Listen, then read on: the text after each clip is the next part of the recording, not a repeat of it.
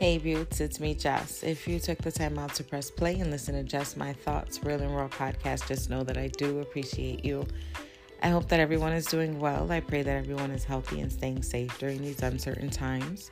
And I'm grateful that I can actually say that uncertain times with less anxiety than I had about a year ago. And that's because I know one thing is certain, and that is my God. Of course, I have to shout him out. He's how I everything.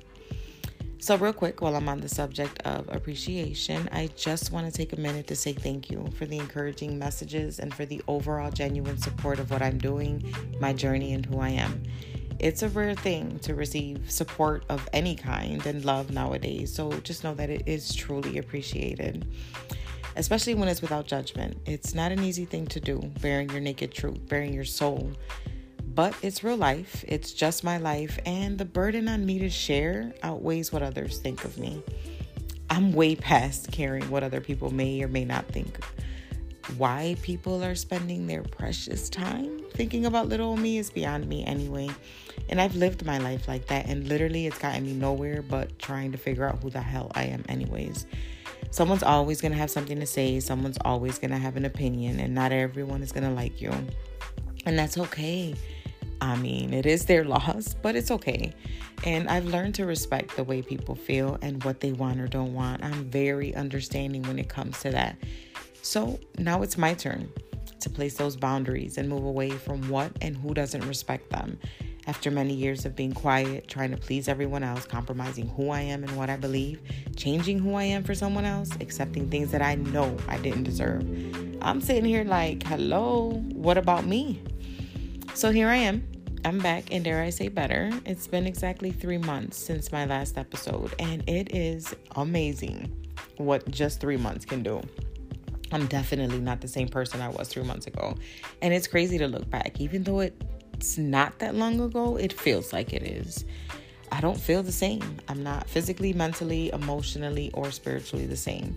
Just all of what is me, my soul, it's different. And I'm absolutely loving it. I think this is what they call healing and having peace. So, how the heck did I get here? And I asked myself, I wonder that same thing some days.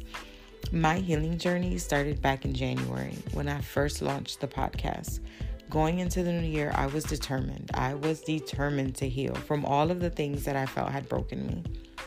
I was determined to make everything about this year different. I got tired, tired of being stuck, feeling stuck, and going through the same things over and over. So, you guys heard me share a lot of what I'd been through, a lot of personal stuff that I had been through, and there was a lot of emotions behind all of it. And it's crazy to think about how I was, how I felt when I shared all that, and the strength that I've gained over the past few months. It's amazing.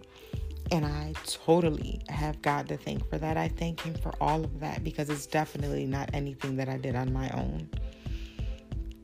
But I did realize that I needed to take some time to work on me, to really work on me, because, you know, real change only comes with real change.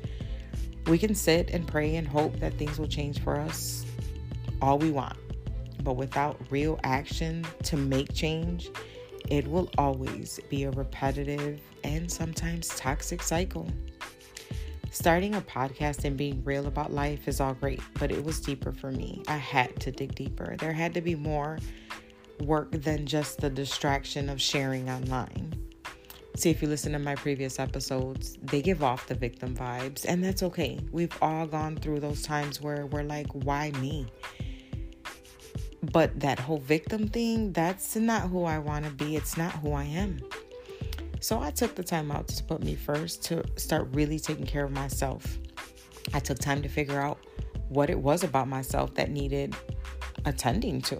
Why was I in the situations that were no good for me? Why did I allow what I didn't deserve? I took time out to forgive not only the people that have hurt me, but also myself. I am my biggest critic. I'm hardest on myself. So I did develop the I don't deserve better mentality. I guess that's what happens when you deal with trauma from abusive relationships and things in your life. And it's the furthest from the God given truth.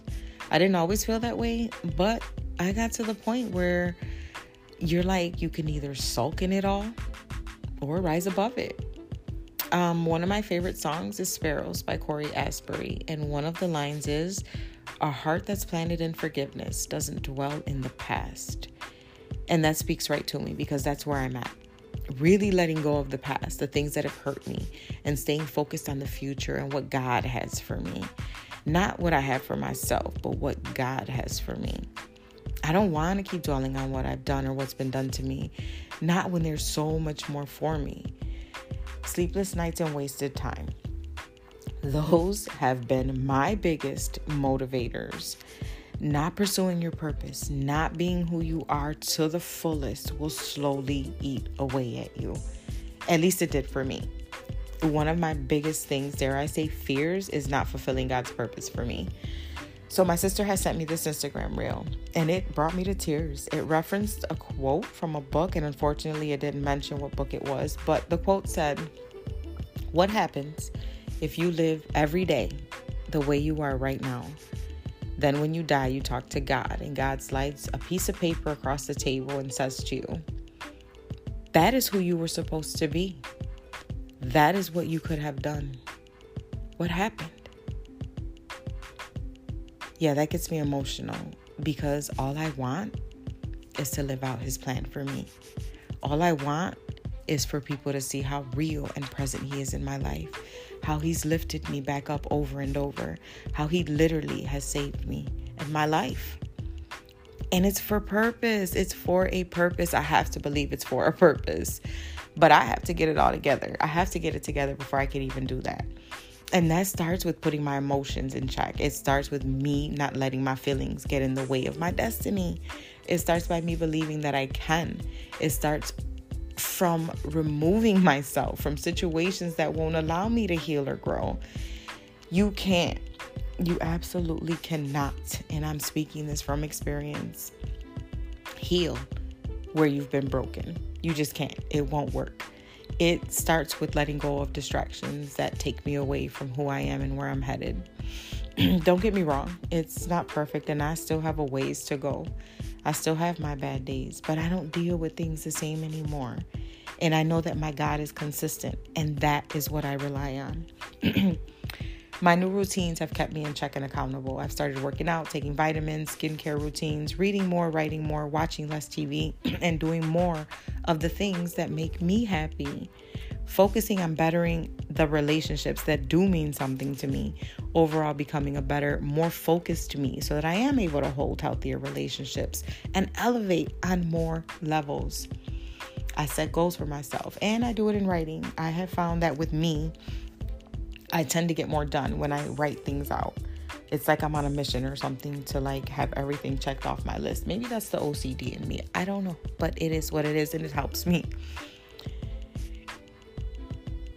I don't get up and jump on social media first thing in the morning anymore. I'm up early and I spend time with God. I do a quick workout, I read some scripture, and I listen to some worship music. And it's all before I head off to work.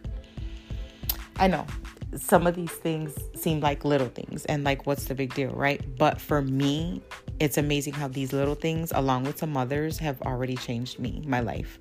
Self care is important.